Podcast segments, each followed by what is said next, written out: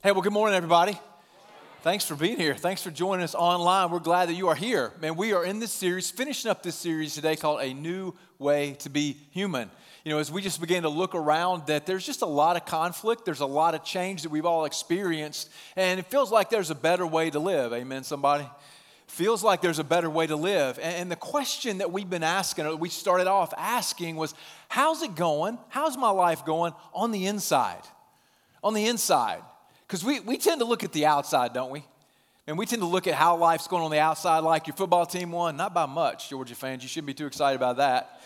Uh, you know, how did my football team win? I mean, you know, Florida should even be happy today. They didn't play yesterday, they couldn't lose. So, um, you know, we look at the outside, we look at how our job's going, we look at how our relationships are going, we look at the outside, but what about the inside? Like, what about when you take a look under the hood of your life and you begin to examine what's going on? How's your joy meter going? Much joy are you experiencing in life? Like, how are those conversations going that you don't say out loud, you just have them in your head all the time? Like, what is it that you wake up thinking about? What, what is it that, that you worry about? And what do you wake up talking to yourself about, hoping for? How, how's your hope for the future going? Like, like, what's it look like on the inside? You know, one of the things that has bubbled up over the last uh, six months or so, obviously uh, during the pandemic we had it, but something that hasn't gone away, is that a lot of people, when you look underneath the hood of their lives, they are experiencing loneliness. Loneliness. You know, a, recent study showed that, that 57%, you're not ready, 57% of people eat every single meal by themselves. Every meal. Now, now, I know some of you introverts are like, how can I get that in my life? But we know that that's just not the way that life's supposed to be lived. You know, another interesting fact that, is, that has come out is that of, of the states that have over 8 million people, kind of larger states, Georgia ranks number one at people feeling lonely. Georgia is number one. You see, this is not just a hunger, this is spiritual malnutrition that we're facing. You know, th- there's some loneliness that even friends can't fix. There's some loneliness that, that, that a shopping spree won't eradicate. There's some loneliness that binge watching The Office won't ease. There's some loneliness that only God can fill. Amen? Only God can fill. Like, can you imagine if you were to wake up every morning and just had this sense of God's presence in your life, that you weren't alone? That you knew that no matter what the day threw at you, what decision you had, what problem you needed to solve, what confusion you were having, you knew there was going to be an answer. Like, can you imagine always having a sense of poise and calm no matter what comes your way? Can you imagine a sense of overwhelming, overriding peace no matter what turn your life took that can come only from the Holy Spirit? And so today, what we want to do is we're going to kind of land at this idea of the peace that God, only God can give, only the Holy Spirit can give. And I think, if I'm not wrong, and if I know people like I do, peace is something we all could use. Amen, somebody? Like, peace is something that we could all enjoy. Peace is something we could all have more of. Peace is something that we would love to characterize our lives. So let's grab our Bible. We're going to be in the book of John today, the book of John, chapter 14. We're going to be in the book of John. Now, John was a friend of Jesus. Um, he was one of the top three, he one of the three people closest to Jesus. Um, so he knew a lot of the ins and outs of how Jesus operated, the things that Jesus did, the things that he said, how he handled situations, and how he handled people. And right now, in, in the particular part we're going to look at, Jesus is on the way to be executed and, and he's going to leave them physically. So he's trying to reassure them that he's, he's going to send someone um, to take care of them, to be, do exactly the same things that he did. So in John chapter 14, if we look at verse 15, it says this If you love me, you will keep my commandments, and I'll ask the Father, and he will give you another helper to be with you forever. Even the Spirit of truth, who the world cannot receive because it neither sees him nor knows him. You know him, for he dwells with you and will be in you. I will not leave you as orphans. I will come to see you. And then, and then, and I will come to you. And then jump down to verse 25. It says this. It says, These things I have spoken to you while I'm still with you, but the Helper, talking about the Holy Spirit, the Holy Spirit, whom the Father will send in my name, he will teach you all things and bring to your remembrance all that I have said to you. And then here's the outcome Peace I leave with you. My peace I give to you. Not as the world gives, do I give it to you. Let not your hearts be troubled, neither let them be afraid. Right? Don't be afraid. Like this is the promise and the offer that we have from God. Now, now just a couple of things to kind of paint the picture of what they're experiencing. He says another helper, and that means one just like me. So they had experienced Jesus in a lot of ways. They had conversation with him, um, and they had seen him perform miracles. Uh, they had seen his teaching. They had seen him confront the religious leaders. They had seen him do so many things. I mean, they had seen him walk on the ocean for crying out loud. And so now he's just wanting them to say, hey, I'm, I'm I know that I'm going to be executed. I'm going to resurrect from the dead, and then I'm going to go into heaven. So that's where Jesus is now. And I don't want you to be alone. Like, I want, and I'm going to send someone to be with you. I'm going to send the helper. The word literally means called alongside. You know, because when we think of helper, we usually think of subservient. But the word means called alongside. That Jesus has been called, the Holy Spirit has been called to come alongside us, to be with us, and to be in us. There's three different prepositions that are used to talk about how this looks. He says, with us, in us, and beside us right? With us, in us, and beside us. And he says, I'm not going to leave you as orphans. Now, I think we know orphans. When we think of orphans, we think of someone who's been left, don't we? We think of something very sad and tragic. We think of someone who has no one to advocate for them, no one to help them. It's also used for someone who doesn't have a guardian or a teacher or a guide. This is what an orphan is. And so Jesus says, I'm not going to I'm not to leave you as an orphan. You, you, need some help. You know, when you think of orphan, I always, I always think of little orphan Annie. Anybody else? It's a hard knock life. Come on. You can sing that for me, Mackenzie. Come on. Um, it's a hard knock life for us, right? And that, this is what we know about orphans. There's something in their life that is not working, and they can't figure it out. And listen, we have all had the experience of being alone. Maybe it was the first day you went to a new school because your parents got transferred. You had no friends and you weren't sure how it was going to go. You didn't know how to get to lunch or where you were going to sit in the lunchroom. We, have had this experience. How many parents in the room today? Like, you know, you experienced it. You're, you have that, that first child is born. Man, they take you out to the car they put that child in the car seat and they close the door, and you're like, wait, aren't you sending a healthcare professional home with us? Because we have no idea what we're doing. We are all what? Alone. We feel alone. Like my daughter um, recently, she has a six month old. They were in town because she lives in Florida and were kind of displaced briefly with the hurricane. And so she was in town with, uh, with their six month old um, Lila Jane. And I can remember when we would visit her before the baby was born um, she had a calendar on her refrigerator, and the, on the due date of when Lila Jane was to be born, it said, Keep a baby human alive, right? That's all she could think of. How is this going to work? I don't know what I'm doing. And this is the experience of being alone. Something's not working in life. Maybe it was the first day you showed up at your new job. Like, I don't know where things are, I don't know how people are going to like me. You know, maybe it was the first time you came to church because it just felt intimidating. You didn't know where to go. You know, what was like? Are they going to be weird? Is it, what are they going to teach? How's this, how's this flow? Am I dressed right? Like, what are other people? Man, we, we think, man, we're just alone. I mean, it could be after that breakup. It could be maybe uh, was a boyfriend, girlfriend, or fiance, or even a marriage that was dissolved, and you just had this feeling of being all alone.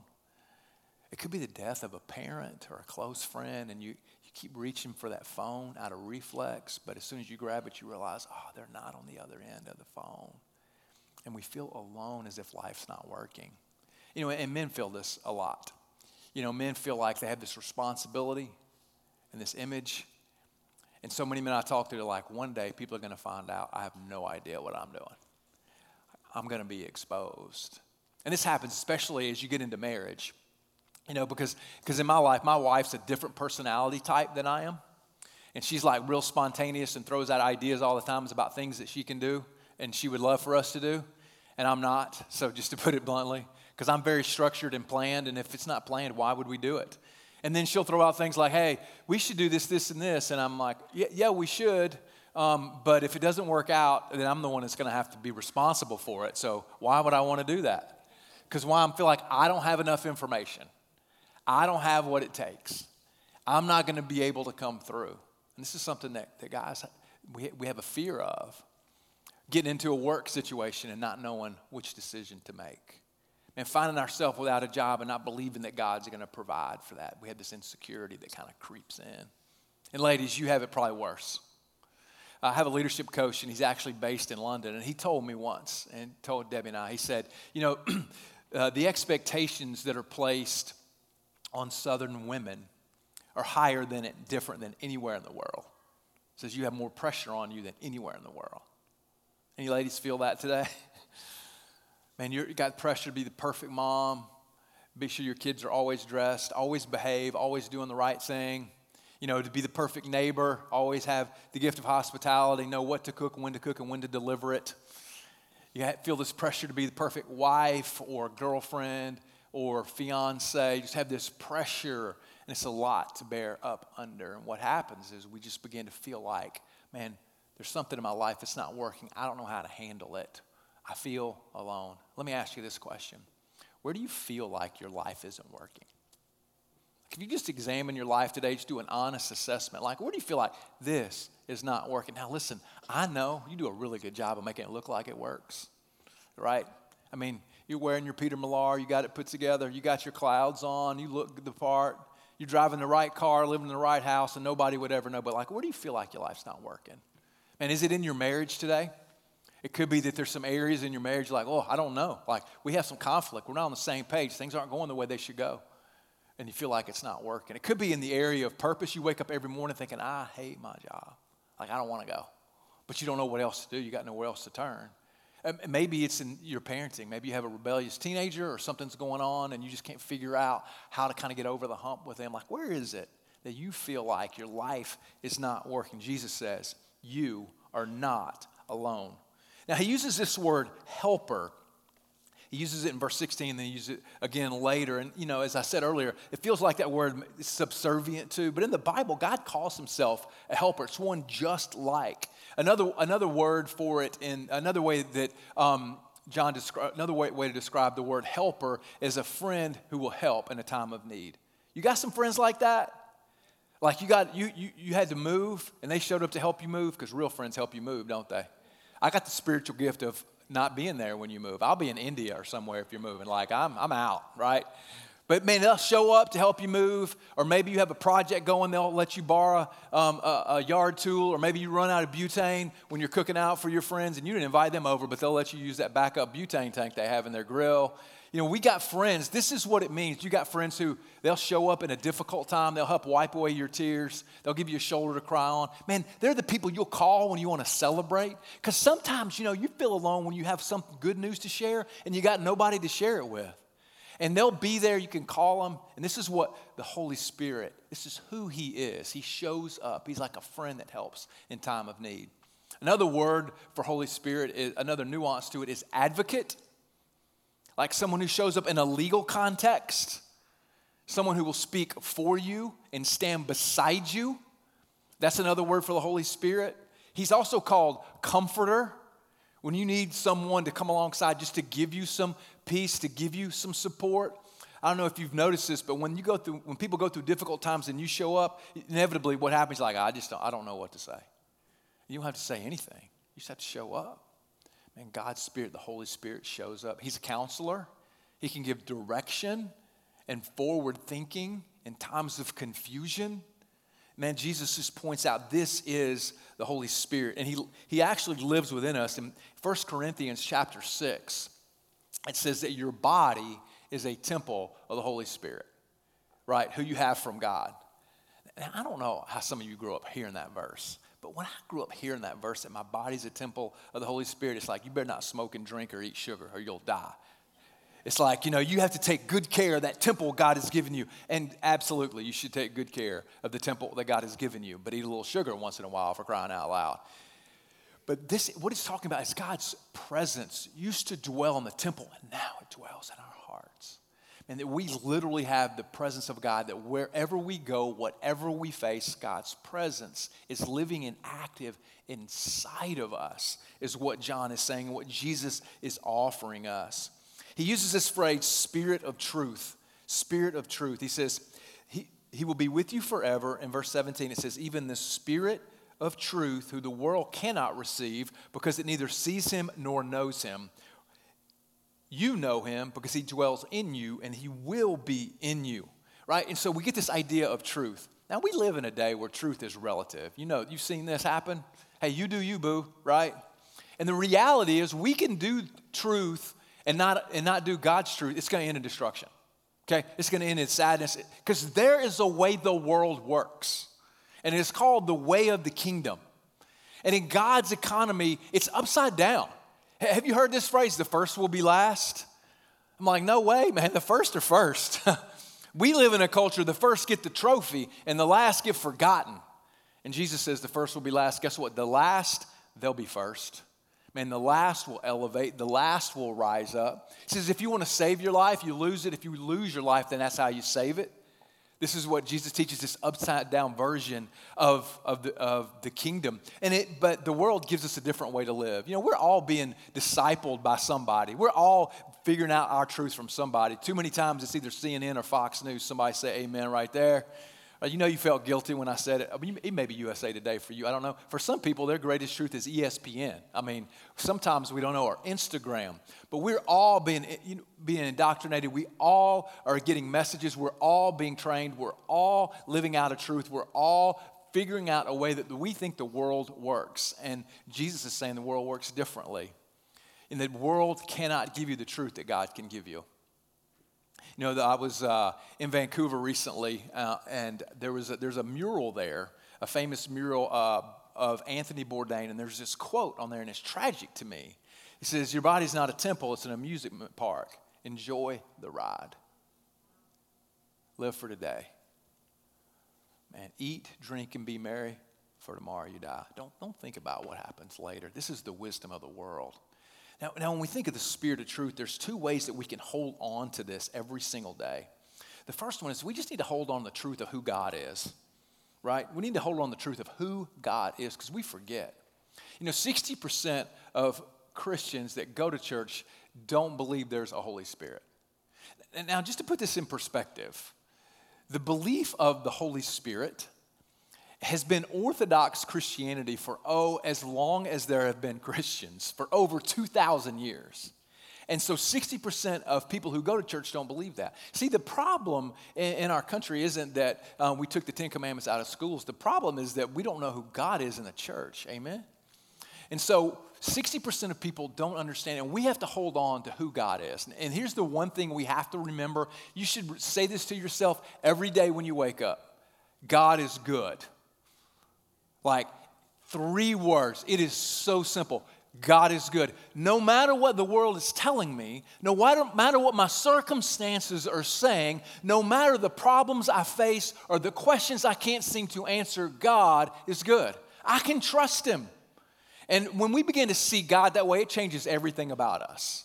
It changes how we live, it changes our relationships. We become better friends. We become better parents. We become better spouses. Man, we just believe that God is good. The first piece of truth that we need to grab onto and never let go with tenacity is that God is good. Yeah, yeah I like that. Hey, hey, the second one is we need to remember who we are. Man, you have to remind yourself who you are. Now, listen, the Bible knows who you are better than you do. Man, we, we're self deceptive. You ever notice how we can put some false narratives in our mind? Eh, have you ever played the what if scenario? Like you got a little bad news, something happened, and next thing you know, you have what ifed it till you're gonna be in the grave tomorrow morning at seven o'clock. Man, we just can what if tragedy and disaster, and we miss the truth of who we are and who God says that we are. Now, granted, we're nothing without God. That's really important to remember. That's why we hold on to who God is first. We're nothing without God. But with God, we're everything. Man, with God, we are somebody. With God, it says this. Oh, let me read this over in Romans chapter 8, verse 15. Listen, this is for you did not receive the spirit of slavery to fall back into fear, but you have received the spirit of adoption as sons, by whom we cry out, Abba, Father. Now, when he says sons, he's not talking about gender, male or female. He's talking about a son gets the full inheritance. So he's saying no matter who you are, you follow Jesus, you get the full inheritance. Right? You're just waiting in line for it. Man, he's giving us the inheritance. We are in the family. It says that you know, it reminds me whenever I hear that, it says, I, remember when we were kids. You remember how you would maybe brag on your dad over other kids' dads? Like, my dad can beat up your dad. You remember that? Like, my dad, my dad can beat up your dad. I think in our culture, probably be like, my dad's Jeep's bigger than your dad's Jeep. That's probably how we'd say it in Milton. But man, we, we, we you know what I'm talking about. Um, and so, man, when we get out, we know who we are, that God has given us value, that God is our dad, and He calls us sons and daughters. This is who God is. This is who we are. And we've been adopted. We were bought with a price. You are chosen. The Bible says you're a saint. In the book of Psalm, it says you're the apple of God's eye. It says you're a royal priesthood. It says that you have value and worth. And then ultimately, and God put his money where his mouth is. And Jesus died for us to show us our value and worth. Listen, we're all worth as much as someone would pay for us. No greater price than Jesus dying on the cross. So listen, hold on to the truth of who you are, but first you got to hold on to the truth of who God is. And God is good. God is good. Don't listen to the lies of the enemy. Then we get to peace. In John 14, verse 27, he says, Peace I leave with you. Peace I leave with you. Peace I leave with you. My peace I give to you, not as the world gives, do I give it to you. Let not your hearts be troubled, neither let them be afraid. Because they knew he was leaving. He's telling them he's leaving, but he's talking to them about leaving them with this peace. And man, when he says he gives it to them, it's just this gift. Man, peace is a gift that the world has no capacity to give us. Man, it reminds me of, you know, a Christmas morning when you run downstairs and you grab your gift and you open it up and look inside and you open it and what's in there? peace. And it reminds me of, you know, a young adult man just getting down on one knee and holding up that little box and open it. And what's in that box? This is the gift that we have. And listen, the world has no capacity to give it to us. You know, there's an image that, that, that I have of, you know, when, when greyhound dogs, when they race, they chase an electronic rabbit. And they're not supposed to catch it. But every now and then, the rabbit will, the, the electronics will fail, and the rabbit will just fall over in the middle of the racetrack. What do dogs do then? Well, the dogs run up to it, they begin to run in circles around it, they begin to jump up and down and bark. They do nothing. I wonder if this is how God sees us when we chase after things that can't bring peace, and that's what we get. That wasn't supposed to be funny, but I guess it is that we catch the thing that we've been chasing.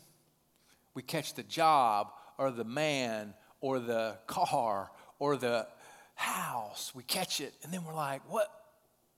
This didn't deliver what I thought it would deliver. I don't know what to do.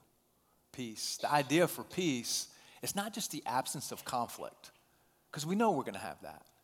The idea for peace is the idea of wholeness. Shalom is the word that's used in the Bible. It's this idea of just it comes completely together. Like, I don't know if you've ever done a jigsaw puzzle, but we do them when we're on vacation. You get a puzzle and it's got a thousand pieces. And, you know, every now and then, some people really like doing the puzzle, and some people want to participate to be part of the family. and those people may take a piece and try to put it in a spot, and it looks like it goes, but you can tell it doesn't really fit. But then there's those times when you get three or four pieces and they go and they fit perfectly with the other pieces. And the picture begins to come together. Like that shalom. Wholeness. Have you ever had a day where you thought, this is the way life should be? Man, everything came together. You had a great meal. Everybody was on time in your life you know, you had no conflict. You got to do the things that you loved and enjoyed, and you got to the end of the day. Maybe it was your birthday or something. You got to the end of the day, like, that's the way life should be. Man, that's the image we have of what peace means on the inside. And only the Holy Spirit can bring lasting peace. World has no ability to bring us the peace that we're all looking for. Let me give you this example. So, you've heard, you've heard the phrase white knuckling like if you've ever taught a teenager to drive, you know what I'm talking about. It's when you hold your fists so tight together that your knuckles turn white. Let's, let's all do that real quick. Sh- let's pretend we're in the car with a 16 year old. So just hold them really tight for a second. You can just see them start to turn white. Then take a deep breath. Let it out and let go of your hands. Man, that, that's, that's how peace should feel in our hearts. Because so many of us, we're just white knuckling it through life. Man, we're just holding on, hoping against hope things are going to work out. Man, thinking maybe we'll find some peace along the way. And God's like, man, I got you. I got you. Holy Spirit is the only one who can bring us peace. Listen, peace is the promise of the Holy Spirit. Peace is the promise of the Holy Spirit. When we walk in the Spirit, when we try to do the things God wants us to do, God shows up in a way, says that passes understanding. Listen, you've been through difficult times before, and maybe you experienced that. You know what I'm talking about, or you've seen someone walk through a difficult time. You know, I, as a pastor, you know, I, as I say, a lot of times our jobs are very similar. Uh, and one way they're not is I'm probably I probably go to a lot more funerals than you do. And there is a distinct difference between a funeral of someone who believes and someone who doesn't. It's just this Holy Spirit peace that only God can give. Like, where do you need Holy Spirit peace today? Where do you need God to step in, give you some poise, give you some calm? Man, just calm the waters of your soul today. Like, do you need Holy Spirit peace? Now, in the next few minutes we have, I want to talk about two different ways that we get that, man. Two, two words that are going to help us to experience Holy Spirit peace. First one's obey. The second one is abide. Obey and abide, and I'll unpack those. In verse 15, it says, If you love me, you'll keep my commandments. Like very simple. Seems out of place if you're just reading this. If you love me, you'll, you'll, you'll keep my commandments. Now, what keep means just watch, guard, observe do. so if you love me, you'll keep my commandments. This is, the, this is what Jesus says. If you love me, you'll do the things that I say to do. And, and, and this is the word we say, obedience is the word. It's called obeying God. It's called obeying God. I mean, we disconnect love from obedience so many times. And I think there's good reason. Some of us probably grew up in a church where there was a lot of rules to obey, and you're not really sure where they came from, are you?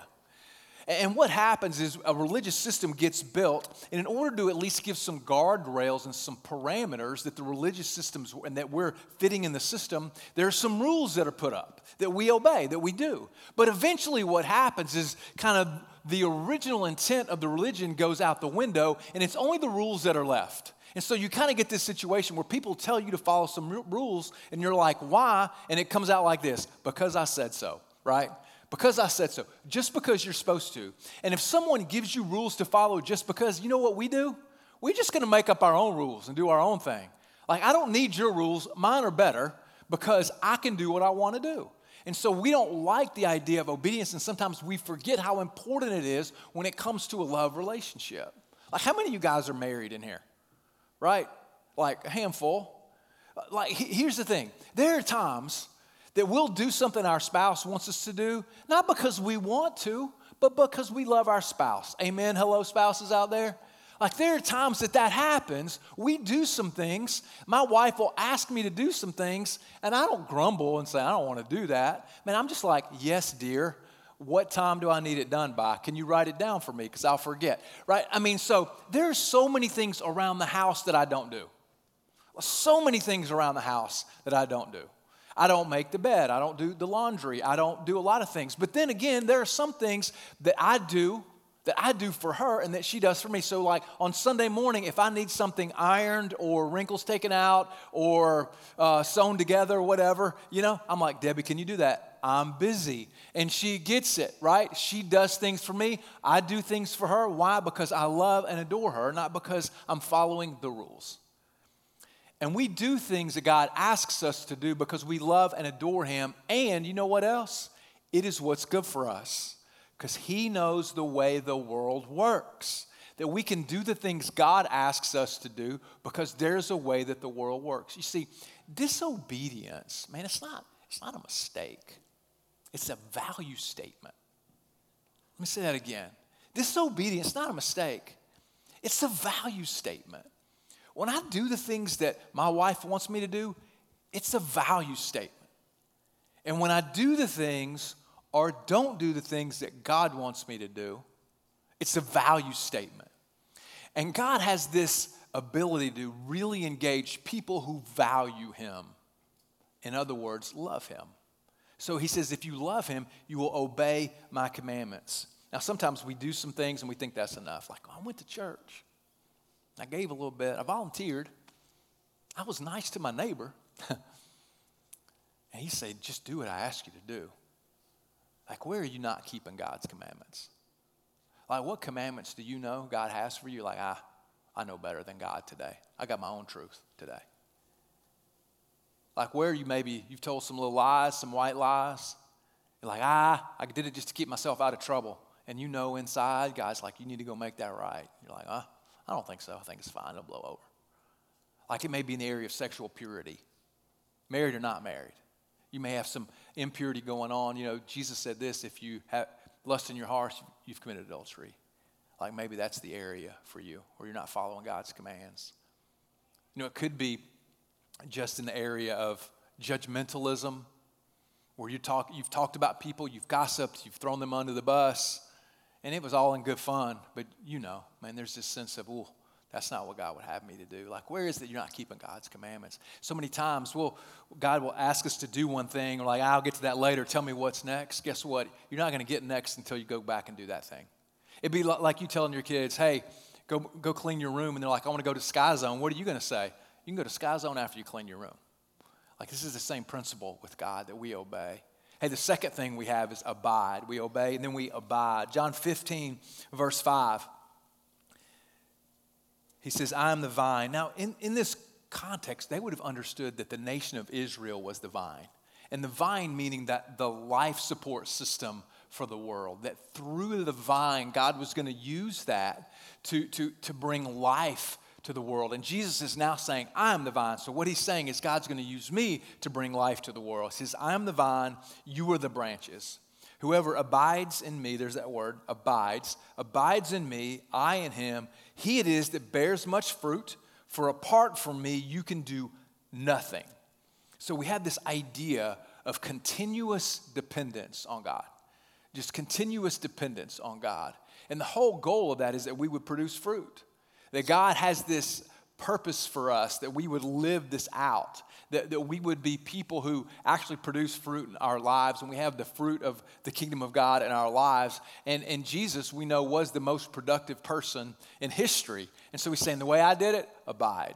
Just continuous dependence. I remained in God. I put my focus on Jesus. I did the things I was supposed to do. This is where, where we want God to invade our lives. You know, practical is where I fit God into my life. Producing fruit is where I fit my life into God's life. Like, because I mean, most of us are going to try to fit God in our life, especially if we have a need. It goes a little like this Hey, God, I got this plan. Would you bless that plan?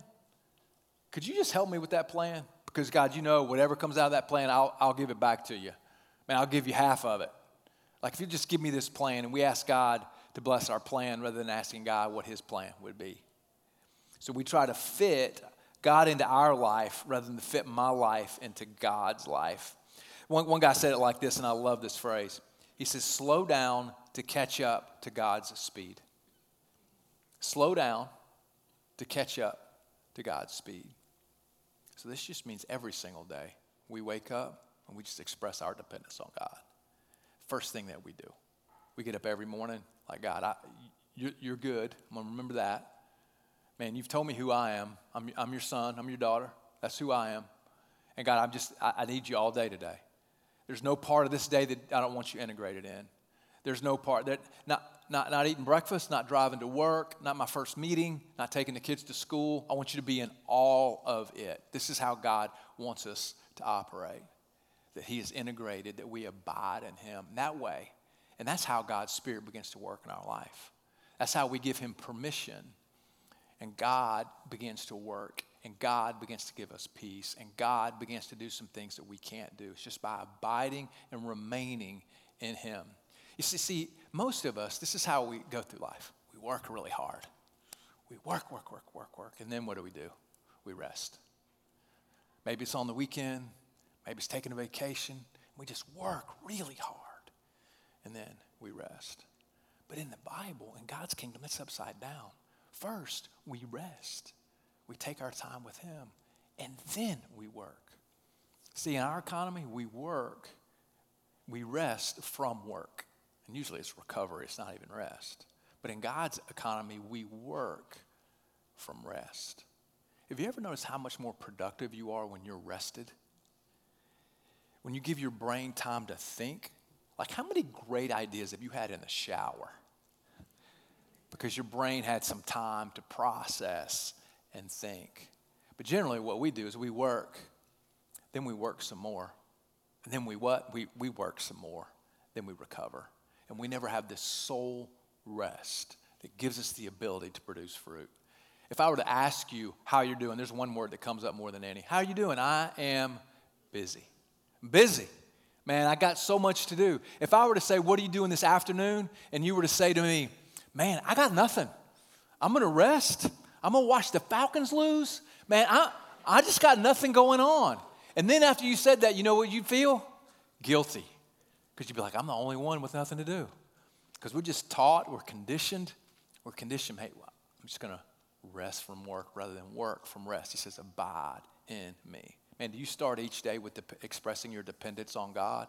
Man, believing that God wants to do a special work in your life? Man, wanting God to take that day and make it His and not yours? Do you start every day in dependence on God? Man, throughout the Bible, throughout the Bible, God's Spirit shows up. Peace is always the offer. Man, this is the same Spirit that hovered over the waters when there was nothing but chaos and watery abyss and brought land to happen and light to shine. It's the same God that took Adam and Eve and he breathed the breath of life into their lungs. And this is the same spirit that was in the burning bush as Moses walked by. And he says, Hey, I want you to go into Egypt, and I want you to tell the Pharaoh to let my people go. And this is the same spirit that met God that met Moses on Mount Sinai and gave him the Ten Commandments. And this is the same spirit that whispered in a still, small voice to Elijah after he defeated the prophets of Baal. And it is the same spirit that was with Daniel in the lion's den. And he closed the mouth of hungry lions. This is the same Holy Spirit that met Jesus in his baptism and showed up as a dove and gave him his identity as a son of God. And it's the same Holy Spirit in the early church when they prayed. It says, and the walls shook because the Holy Spirit showed up. And this is the same Holy Spirit that, that we have today, that God wants to use to bring us peace. Listen, I know that in a, in a room like this, we have a lot of needs. And one of the things that the church is called in the Bible is a house of prayer. And one of the ways that God's Spirit works is through prayer. You know, many of you last week, we prayed for you. God did something. And, and we want to be able to offer that again today. So as we close our service, I'm going to pray for us, and we're going to stand up to worship. And we're just going to have some folks down front that can just pray for you. And so I just want to give you a few categories of what you may need prayer for. You know, it may be that your marriage is in a very difficult situation right now. Man, you're just roommates, just kind of getting along. And you know there's more to that, more to your marriage than life offers, but you got some pride. You don't want anybody to know. And you certainly don't want to admit any wrongdoing. And maybe today's a day where we can just pray for you and just pray for your marriage and that God could do something to set you free. Man, it could be that you're struggling with peace, that you're struggling with all this anxiety, man, and turmoil. And, and, and, it feels like you're trying to put, you know, the wrong piece of the puzzle together in your own soul, that that's what you're experiencing today. Man, and you can, and God just wants to bring you peace today. It's a peace that passes understanding. And we'd love to be able to pray for you to really see God do that. You know, it could be that you're struggling with infertility today. and You're mad at God and you're mad at the world and you're judgmental and jealous and resentful and bitter. And that's just not the way you want to live. It's not the person you want to be. And if we could just pray for you for, for all of that, that God would give you a child, but also that God could heal your brokenheartedness and your bitterness, your shame, and your guilt. I mean, it could be that it's a financial burden that you're facing a job loss or some bad decisions and you're just facing all this pressure and you don't know what to do and you don't know where to turn and God's Spirit just wants to give you peace today. Man, it could be you have a teenager or a kid that's just struggling and you want to pray for them. I, I would encourage you to come tonight, whether you have a kid or a teenager, but also let us pray over you and pray for your family. Man, that God would do something special. You know, maybe last week you came down and we prayed for you. Like, ah, we did that last week. But if God didn't answer, then we need to pray again. Amen? Man, we need to not stop. You know, He tells us, keep knocking, keep knocking, keep knocking. And we would want to pray for you. And you may have been sitting there thinking, if He says my thing, I'm going to go down for prayer. If He says my thing, I'm going to go down for prayer. But I haven't said your thing yet. Well, consider this me saying your thing. you should come down so that we could pray for you. Again, I'm going to pray, then we're going to stand and worship, and we'll have folks along the front who can pray for you. Let's pray together.